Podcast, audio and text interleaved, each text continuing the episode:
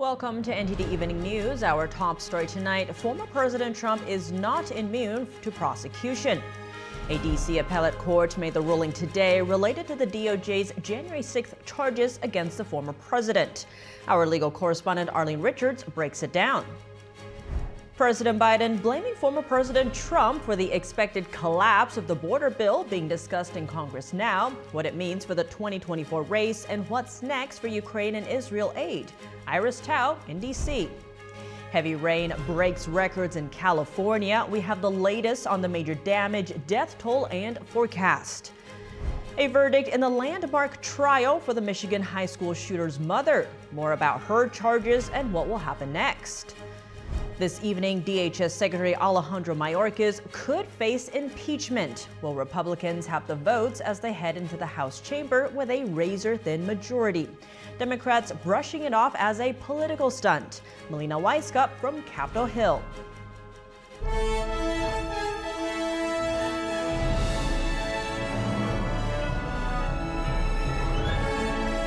This is NTD Evening News. Live from our NTD Global Headquarters. Good evening, and thank you for joining us tonight. A D.C. appeals court has ruled that former President Trump can be prosecuted for his alleged role in the events of January 6, 2021. Trump argues that his actions were part of his official duties as president and that he is shielded from criminal liability. We turn now to NTD's legal correspondent Arlene Richards for more details. Arlene, how did the court explain their decision? So the court unanimously decided that Trump, as a private citizen, no longer had the immunity that he had when he was president, and therefore he was subject to the same criminal liability as any other individual. Now, looking at the written opinion of the court, they said, "We have balanced former President Trump's asserted interest in executive immunity against the vital public interests that favor allowing this proceeding or prosecution to proceed. We conclude that concerns of public policy, especially as illuminated by our history and the structure of our government, compel the rejection of his claim of immunity in this case." They said that any immunity that he enjoyed as president no longer protects him from prosecution. And what is the impact of this decision on Trump's defense? So this ruling has a major impact on his key defense in this case. Now, he has argued that the conduct that is in question here was something that was done during his official duties as president, and that he should be protected from any kind of criminal liability. In a statement, he said, "If immunity is not granted to a president, the opposing party will indict every future president who leaves office. President Trump respectfully disagrees with the D.C. court's decision and will appeal it in order to safeguard the presidency and the Constitution." Now, President Trump has repeatedly warned that a decision like this would have dire implications for the office. Now, Trump says he will now appeal this decision. Will he take it directly to the Supreme Court? Well, he could appeal it to the Supreme Court, or he could seek to have this reviewed by a full appellate court. Now, this case was decided by only 3 of the justices, but he does have the option to have the full court review it.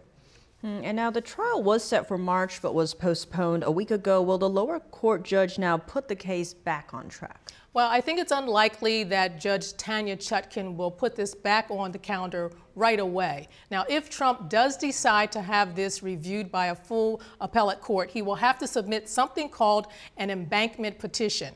And in that case, the appellate court will review it, and they will have to vote on it. And even if they reject it, they will take some time. Then Trump's team will likely appeal to the Supreme Court, which now has its hands full with stacks of cases, including election-related cases. So President Trump got the delay that he was seeking. We'll now have to see if special counsel Jack Smith will try to push it back onto the calendar. Well, Arlene, thank you for that report. Thank you. A long-awaited border deal now collapsing in Congress. That's prompting President Biden and former President Trump to blame the other over the border crisis. NTD's White House correspondent Iris Tao has more. The border deal is falling apart as more and more Republican lawmakers say it's not going to fix our border. And President Biden on Tuesday blaming former President Trump, criticizing him for telling Republican lawmakers to vote against it. He's not interested in solving the border problem. He wants a political issue to run against me. Every day between now and November, the American people are going to know that the only reason the border is not secure is Donald Trump. The bipartisan bill, which came after months of painstaking negotiations, would give $60 billion to Ukraine and $14 billion to Israel. It would also shut down the border if more than 5,000 migrants cross the border every day. Trump on Monday said only a fool would vote for that, and some Senate Republicans on Tuesday saying that this bill would only make the border situation even worse. We don't want to codify Biden's open door policy. We don't want to hurt the next Republican administration from their ability to secure the border, which is what Americans want.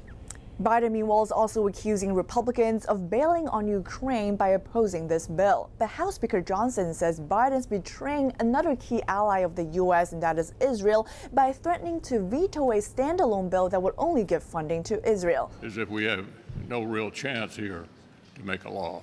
The Senate GOP leadership, while admitting on Tuesday that the current bill has no chance of becoming law, says the Senate might need to put together something different that focuses on the funding to Israel and Ukraine, but leaves out the border part, which is too controversial now. Meanwhile, President Biden says he's going to take more questions on this topic on Thursday, so it remains to be seen if Biden would actually concede to something different. Reporting from the White House, Iris Tao, NTD News.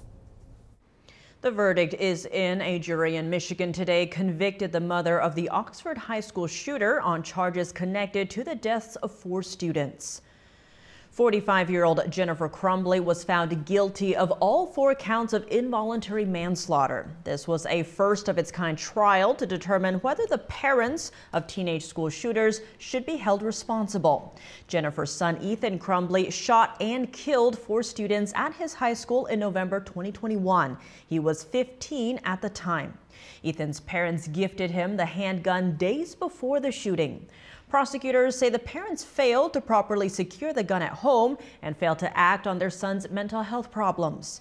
During the trial, Jennifer Crumbley argued that it was her husband's job to keep track of the gun.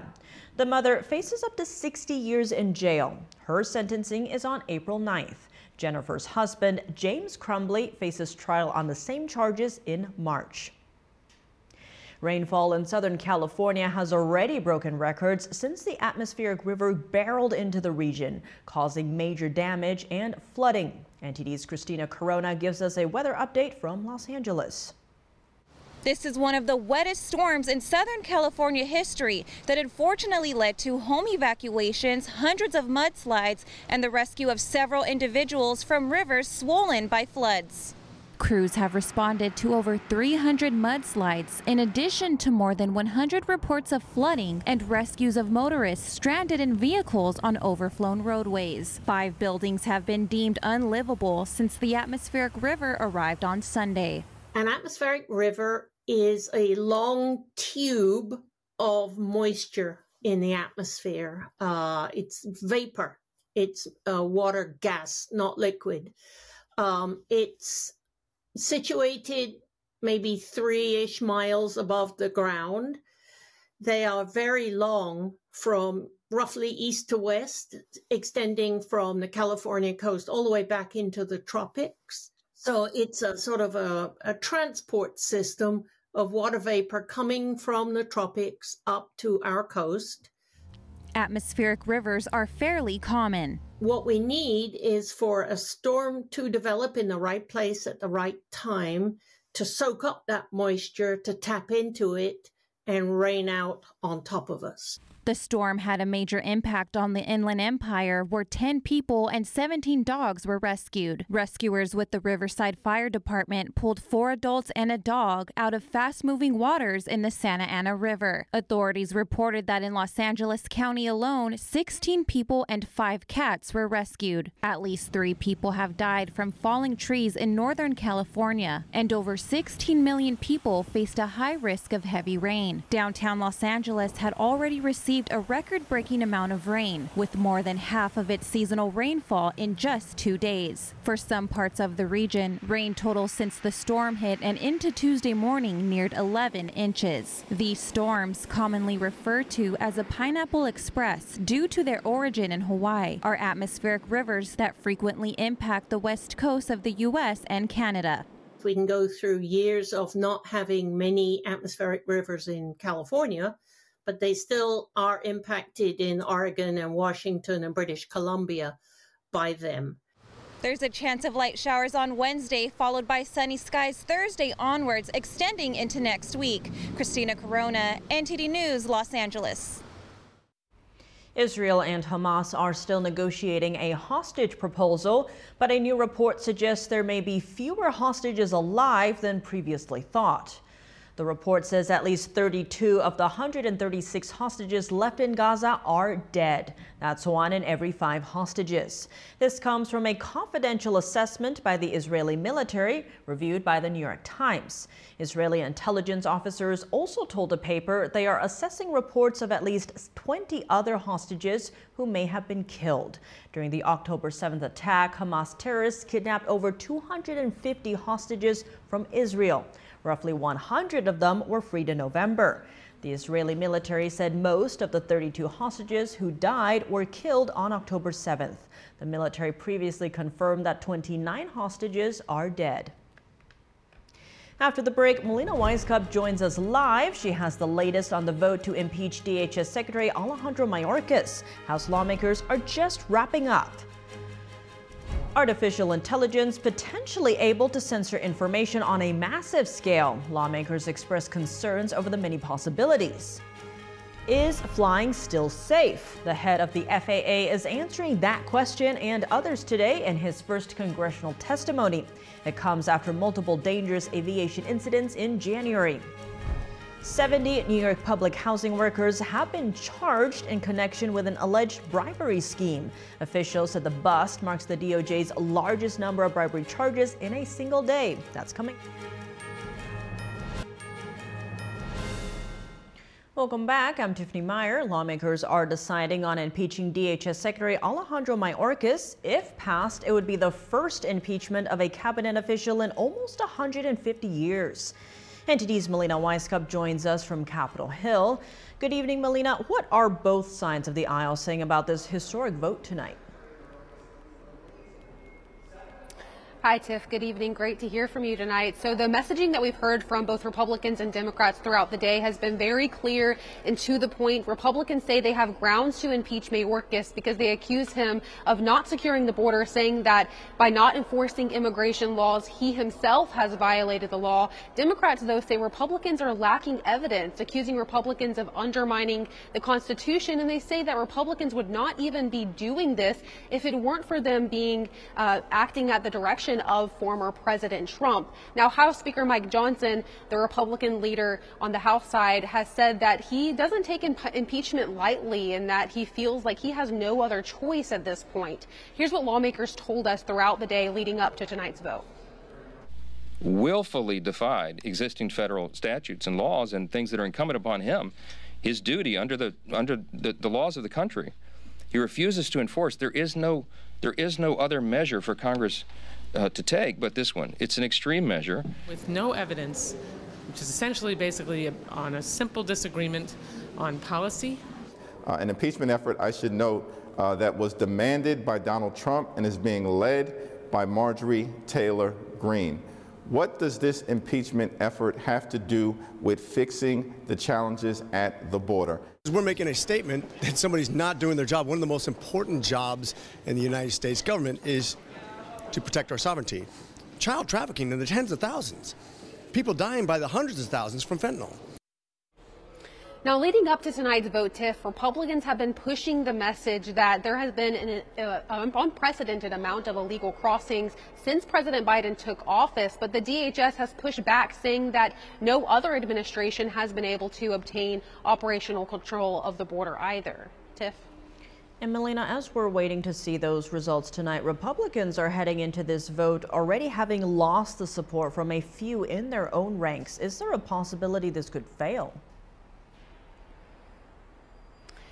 Yeah, Tiff, so we're waiting to see those results just moments from now. They'll be taking the vote on this, and it is a very real possibility that it could fail. We asked Republicans how they feel about heading into tonight's vote on such shaky ground. They said that they were not concerned to let the chips fall where they may because they still feel an obligation to send a message with this vote. Now, we know of at least two Republicans who are opposed to this, meaning with Republican slim majority, they cannot afford to lose even one more vote.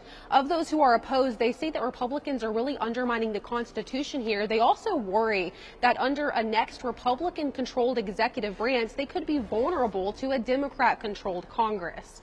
Listen to this. There'll be nobody there to stop them because we will have been complicit in redefining the fundamental definition of impeachment.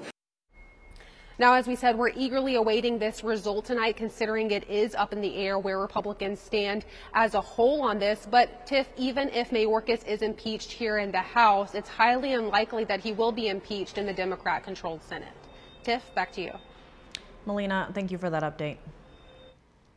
Nikki Haley has applied for Secret Service protection following threats on the campaign trail. It's unclear when the former South Carolina governor made the request. She's had a visibly heightened security presence with her for about a week.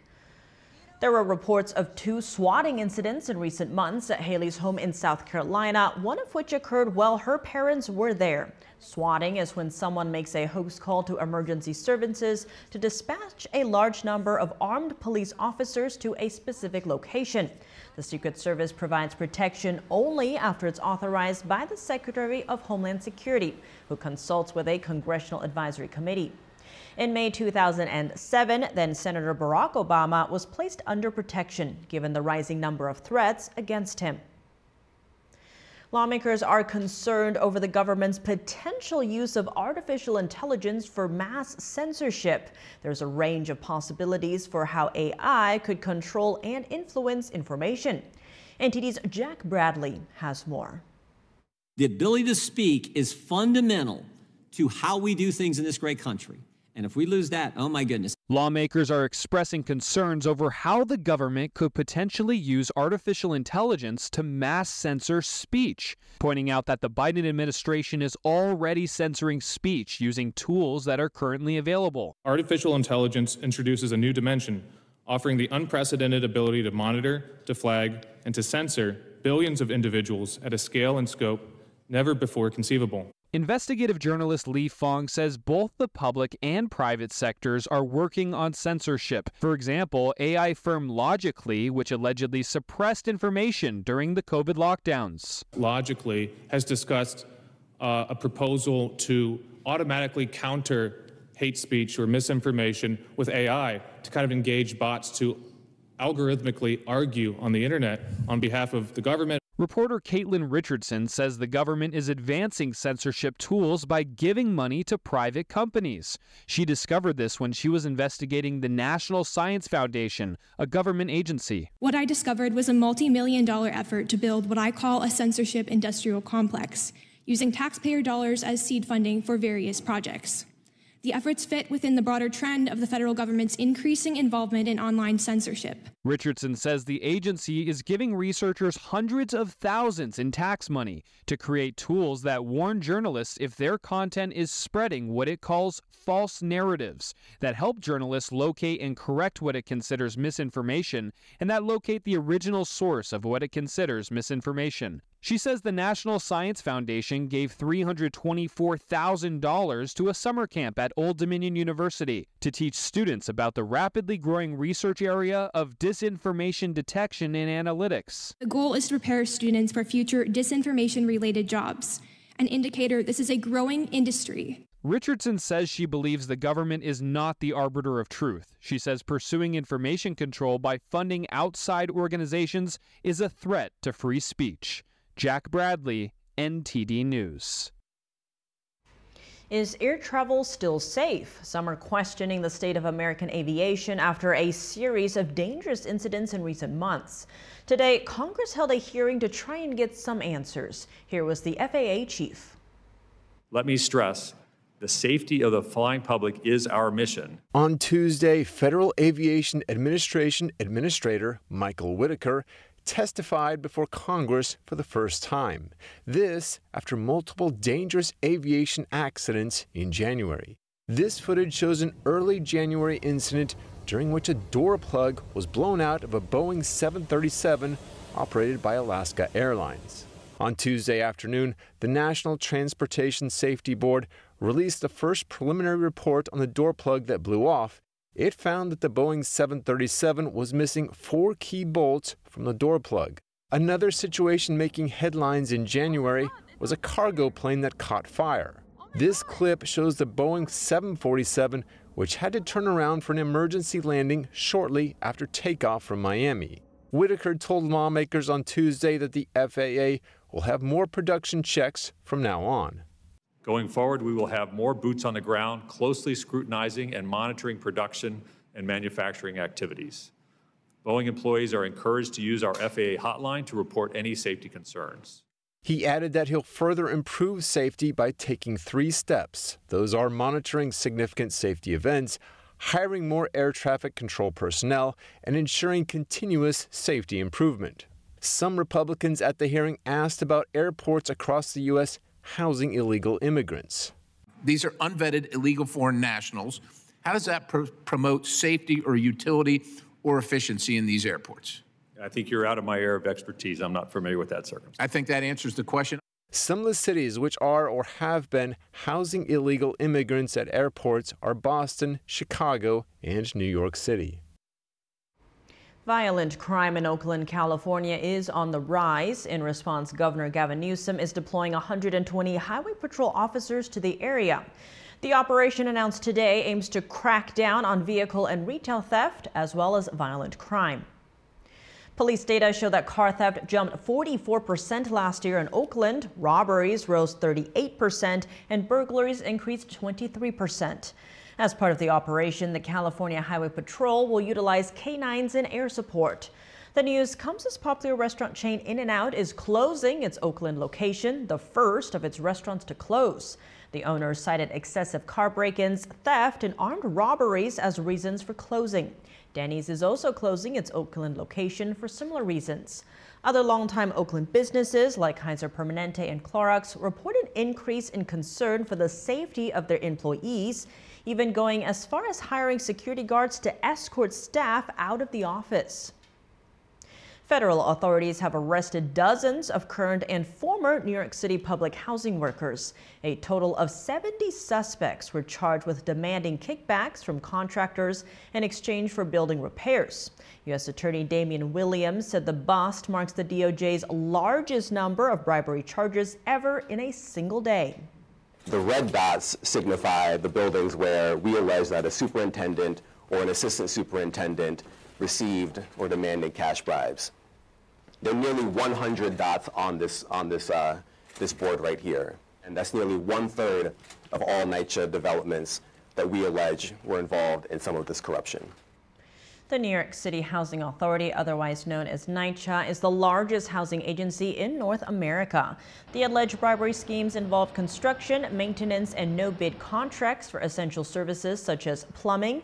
Federal prosecutors said the 70 suspects extorted a total of $2 million from contractors between 2013 and 2023. Officials encouraged contractors to speak out against any corruption happening within NYCHA, adding that they have already done so. Coming up, what will the border deal actually do? Our guest says it would create an incentive to reduce illegal immigration. Hear his analysis of the bill's content. Did the White House pressure Amazon to censor books related to COVID-19 vaccines? A Republican congressman says it did. See the internal communication he provided to make his case when we come back.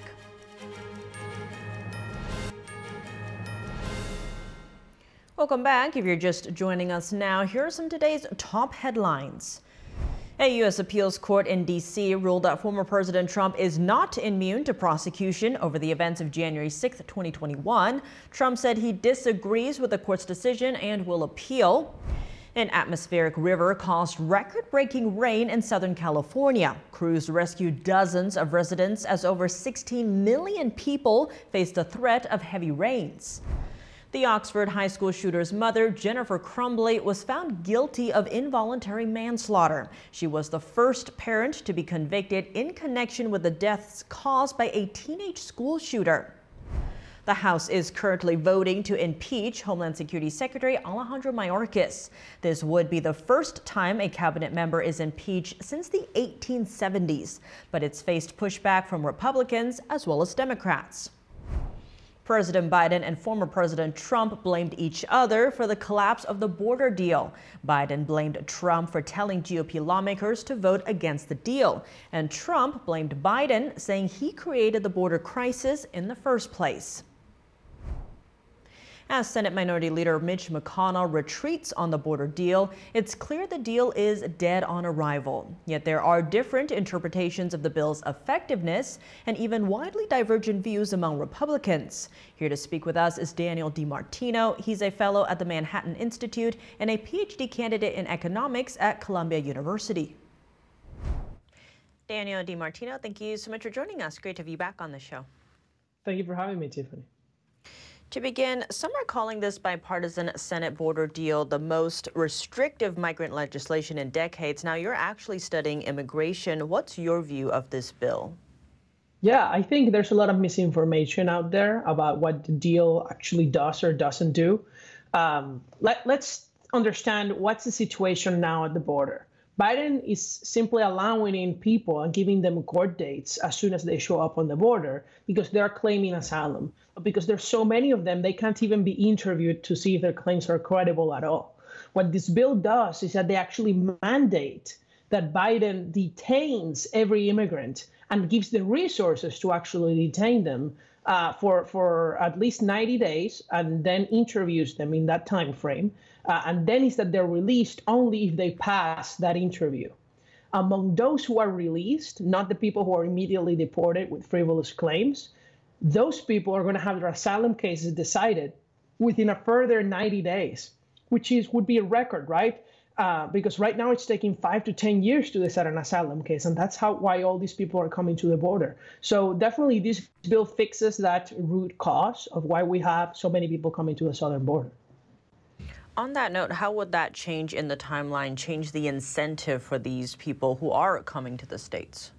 Well, you know, what's happening now is that they know that if they turn themselves into Border Patrol, they will be given a court date, 5 years in the future maybe, and in that time frame they can live and work legally in the United States.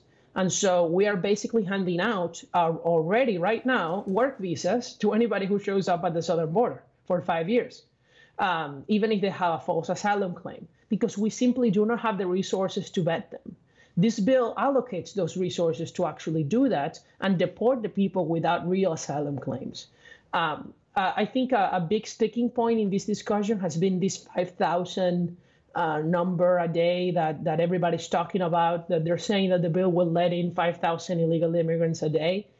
Well, let's talk about what's happening now. They're letting in 10,000 illegal immigrants a day right now. The 5,000 number is not people who are let in, it's people who are arrested and detained, most of whom are deported because they won't pass the credibility screening. And then what's happening is that if the border actually sees more than 5,000 people show up, they're just going to shut it down in that nobody can even claim asylum. Now, some people are saying, why don't we shut it down already? Why don't we shut it down at 1,000? Why don't we shut it down at 1? Why should anybody, right, be allowed through? And I think that's a fair point, but the reality is that the president can't do that right now. Not even Trump did that. In 2019, Trump was letting in, you know, hundreds of thousands of illegal immigrants when we were at the peak of the border crisis, and people forgot because the president doesn't have the legal tools to actually shut the border down. And that's why we need legislative action. On that note, Texas's Governor Greg Abbott is saying that President Biden already has the tools needed to secure the border today without even this bill. Others are saying this bill is about changing the legislation about asylum or the incentive for those who are coming to the states, not just building a wall. What is your understanding of that? Yeah, I mean, look, the fact is that if Republicans didn't believe that we needed to change the law, then why did they sponsor H.R. 2, which was a border bill? Because we do need to change the law. Now, we can talk about how we need to change the law, but if we do not change the law, if Congress does not act, we will continue having people showing up illegally at the border, and they will be let through because they're claiming asylum, and we can't vet them because we don't have enough judges and resources. So this is really a logistical issue to deport them. Also, how are we going to deport people under any of these Republican proposals? Deporting people costs money. We need to pay for their flights to be sent back. This bill does all of that. They allocate all the money for these deportations, for even arrests of migrants inside the United States. It's a completely different system that I think would drastically reduce illegal immigration. Now, you mentioned at the beginning there's a lot of misinformation around this bill. Now, this bill is getting a lot of bipartisan pushback. House Speaker Mike Johnson is saying this is dead on arrival in the House. Senators, Florida Senator Rick Scott is saying this isn't border security, it's surrender. What do you see as the reasons behind the polar views on this bill? Well, look, you know, I think it's obvious that this is an issue that I think both parties have some incentive to want it to continue. You know, you see it on the left where the ACLU opposes this bill. All the immigrant rights groups oppose this bill. So that's something that conservatives need to think. Why do the immigrant rights groups oppose this bill if it's supposedly a surrender? Because it is not a surrender. It's the harshest border bill we will ever get Democrats to vote for. And if people think that when a Republican president comes to office, we're going to be able to pass this thing, we are not, because the Democrats are not going to cooperate after November. So I think we're in a really good spot where conservatives can get Democrats to pass really tough border security bills that we won't be able to in the future if we don't take this chance. You know, they're saying things like this bill has amnesty. That's false. Nobody will be legalized by this bill. This is just made up. I've heard that this bill supposedly gives work visas to illegal immigrants at the border. That's false. That's something we're already doing. So this bill actually ends that. And so I'm just asking people to have disagreements and debates about provisions that are actually in the text. Daniel DiMartino, thank you so much for your time. Thank you. Congressman Jim Jordan says Amazon caved into pressure from the White House to censor books related to COVID-19 vaccines in early 2021. That's according to new emails obtained by subpoena. NTD's Daniel Monahan has more on the allegations. Congressman Jim Jordan says internal Amazon documents were obtained through subpoena by the House Judiciary Committee and the Government Weaponization Subcommittee. Jordan dubbed the internal Amazon documents the Amazon files. He says the never-before-released internal emails reveal that the Biden White House pressured Amazon to censor books that expressed views the administration did not approve of. The congressman shared email communication where an Amazon official asks, "Is the Biden administration asking us to remove books?" Jordan wrote on X that Andy Slavitt, a former White House senior advisor for COVID response, was pressuring Amazon at the same time. The congressman says Slavitt wrote an email in March 2021 demanding to know who he and his White House colleagues could talk to at the company about the high levels of propaganda and misinformation and disinformation of Amazon. According to Jordan, the White House ran keyword searches for controversial topics such as vaccine to conclude that there was propaganda and misinformation in books sold in Amazon's bookstore, and then emailed Amazon when it didn't like how the search results appeared. Jordan says Amazon decided to hold off on doing a manual intervention to censor books at first, not out of any commitment to free speech, but because doing so would be too visible to the American public and likely to spur criticism from conservative media.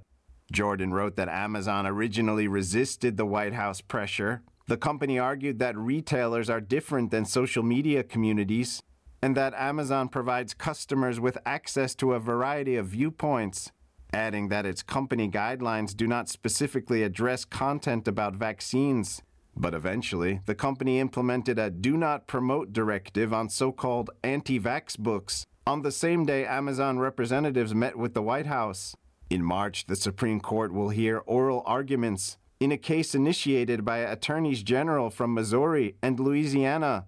They alleged that the Biden administration collaborated with social media firms to stifle freedom of speech concerning the COVID-19 pandemic.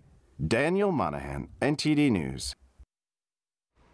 In a first and exclusive interview with NTD, Jesse Browdy, a principal dancer of Shenyang Performing Arts, tells NTD Good Morning about life as a dancer for the world-renowned classical Chinese dance company. What was the training process like, and how did classical Chinese dance become his career of choice? NTD's Evelyn Lee also speaks with his father, who recalls the difficult decision to send his then teenage son away to school and how he knew it was the right choice. Watch the full interview exclusively on NTD Good Morning tomorrow at 7 a.m. Eastern Time. Coming up, another whistleblower speaking out about gender transition for minors. Our guest says those struggling with gender issues often have underlying mental health problems. Hear more of his analysis. And in college basketball, a ruling that could have a far-reaching impact, as Dartmouth's players are now one step closer to unionizing. Dave Martin joins us to discuss when we return.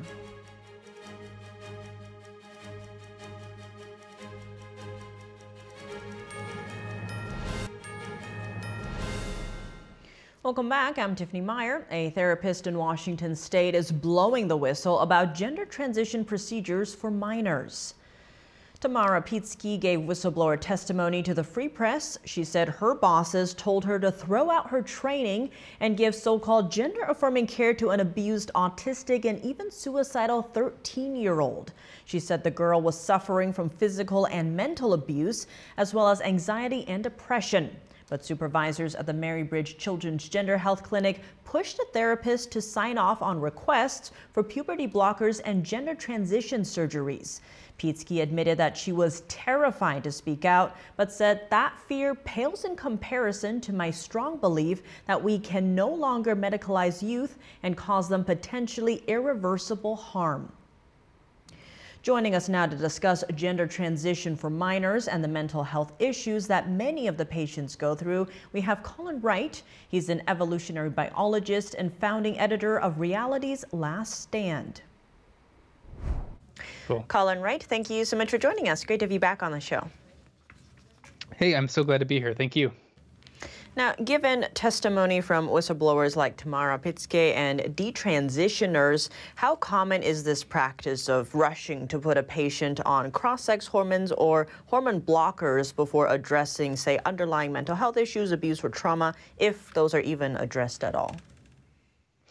Yeah, it's an extremely common thing that's happening at many gender clinics across the United States. There was data that was published in Reuters that had this on the order of hundreds of thousands of individuals that are being put on this pathway.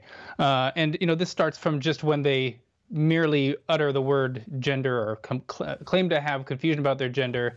They're then put to a gender clinic, and then once they're there, it's really just sort of like this conveyor belt down this this pathway that can lead to permanent medical interventions.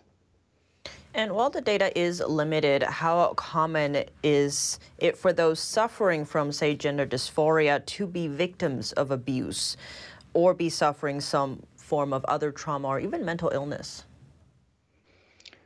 It's extremely common. I mean, there's evidence to suggest that the vast majority of kids who come out with the gender issues are somewhere on the autism spectrum. The majority have a history of, it can be sexual abuse, but definitely other mental health issues, things like anxiety and other traumas in their life. And these are often swept under the rug. In fact, in a recent whistleblower case, the people who are supposed to be in charge of, putting out safeguards for these individuals said that these pre-existing types of mental health conditions should not act as an impediment to being transitioned and put on these life-altering hormones. And what seems to be the correlation, if there is one, between, say, trauma, abuse, and gender dysphoria? It's extremely tight link. Well over 50% have this some association with trauma or mental health issues. It's quite the majority. Usually, gender dysphoria comes about because of these pre-existing issues, these pre-existing mental health conditions. But then, once they utter the word gender, suddenly their entire diagnostic criteria that the doctors are using is viewed through the lens of gender dysphoria, where they think, oh, if we just treat gender dysphoria, then we'll alleviate all of these other comorbid mental health issues, when in reality, it's the other way around. Now, the New York Times published an op-ed that highlights the stories of several detransitioners. It's also calling for an honest debate around the dangers of quote-unquote gender-affirming care for youth. Now, how significant is this piece? This is a huge, significant piece. There have been detransitioners trying to get their stories in large outlets since detransitioners have existed.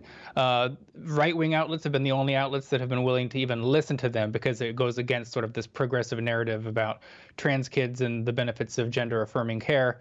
And you know, they like to say that detransitioner is extremely rare or that no one ever regrets this.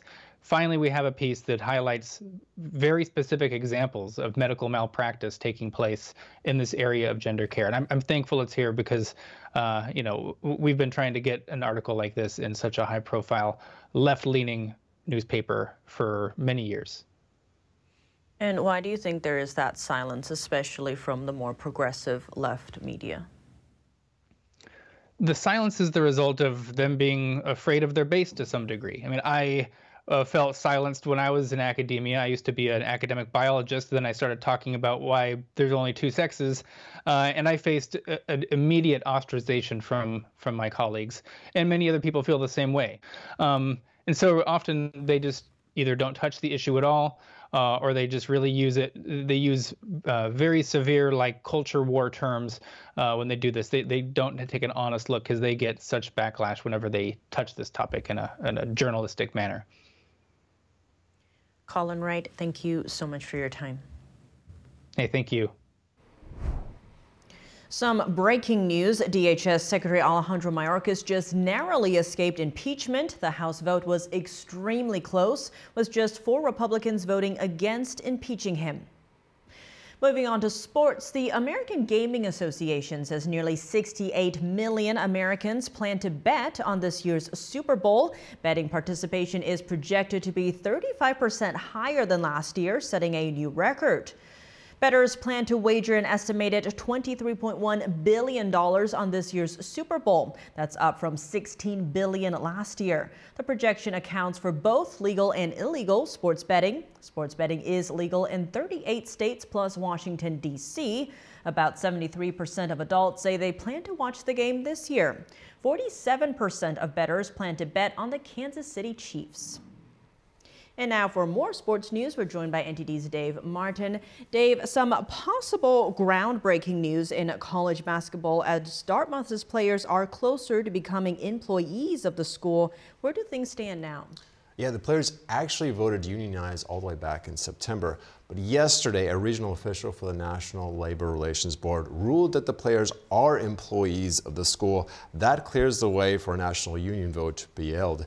Now, the school does have a right to appeal that decision. They previously argued that players shouldn't be considered employees, seeing that athletics are part of the academic mission of the school, much like performing in the orchestra. Now, should the players indeed join a union, they would be able to negotiate salary as well as working conditions, you know, like travel and even like practice hours. Now, it's important to note that Dartmouth's players, like all Ivy League players, do not receive athletic scholarships, though the school has argued that the program loses money as it is. Now, this has been a rising issue in college athletics. What's the NCAA's position on all this? Yeah, pretty much the same as Dartmouth's, steadfasting in insisting that these players are students, not employees. I'm sure part of the reason the NCAA relented and allowed these student athletes to finally make money off their name, image, likeness probably was in the hopes it would squash this employee conversation. I think for the schools, their position becomes, you know, where does it end? Do band members become employees as well? And then what are the implications of this? Can high school athletes unionize too? There's a lot of questions it raises. Now, it's also important to note that the NCAA has a relatively new president in Charlie Baker, who's already floated the ideas of the school, these big revenue schools, like in the power conferences, paying their athletes a stipend anyway. But those schools will mainly just be in those power conferences. The Ivy League is not one of those. In any case, the NCAA's whole amateur model really is starting to crumble. Well, now shifting gears to the NFL, a popular comparison is being made between Chiefs quarterback Patrick Mahomes and 7-time Super Bowl winner Tom Brady. How do they compare at similar stages of their careers? Yeah, there's actually a fair amount of similarities. Both of them sat on the bench as rookies and then really took off as starters. Brady led the Patriots to Super Bowl wins in three of his first four seasons as a starter, then went 10 years before winning his fourth, and then he got four in a 7-year period from 2014 to 2020. Now, if Mahomes leads the Chiefs to a win Sunday, they'll be the first to repeat as champs since Brady's Patriots did 2 decades ago, and Mahomes will equal Brady with 3 Super Bowl wins through 6 seasons as a starter. Now, few, though, have had a good second half of their career like Brady did, though. He was almost more of a game manager quarterback until the team got Randy Moss in 2007, then his numbers took off. That's when he won his first MVP award. But let's remember, he played until he was 45 years old. Very rare, and he was at a high level too. Most quarterbacks start to decline in their mid-30s. Now Mahomes is 28, but he's definitely off to a good start. Looking at the NHL tonight, the Edmonton Oilers could equal the longest win streak ever should they beat Las Vegas. Now, the Oilers started slow this year. What's turned around for them? Well, for one thing, they fired their former head coach, Jay Woodcroft, in November after a 3-9-1 start. Chris Knoblauch then took over. They've gone 26-6 since. Certainly having reigning MVP Connor McDavid on your team helps, you know, but their defense has really been at the heart of the streak. They've allowed 2 goals or less in now 14 straight games. That's a franchise record. They've actually become the betting favorites to win the Stanley Cup, according to ESPN Bet. Now, the playoffs don't start until April, but if they did win, they'd be the first Canadian franchise to do so since Montreal did in 1993. Well, Dave, as always, thanks for joining us. Thank you, Tiff. And that's all for today's news. Thanks for tuning in. I'm Tiffany Meyer. Good night.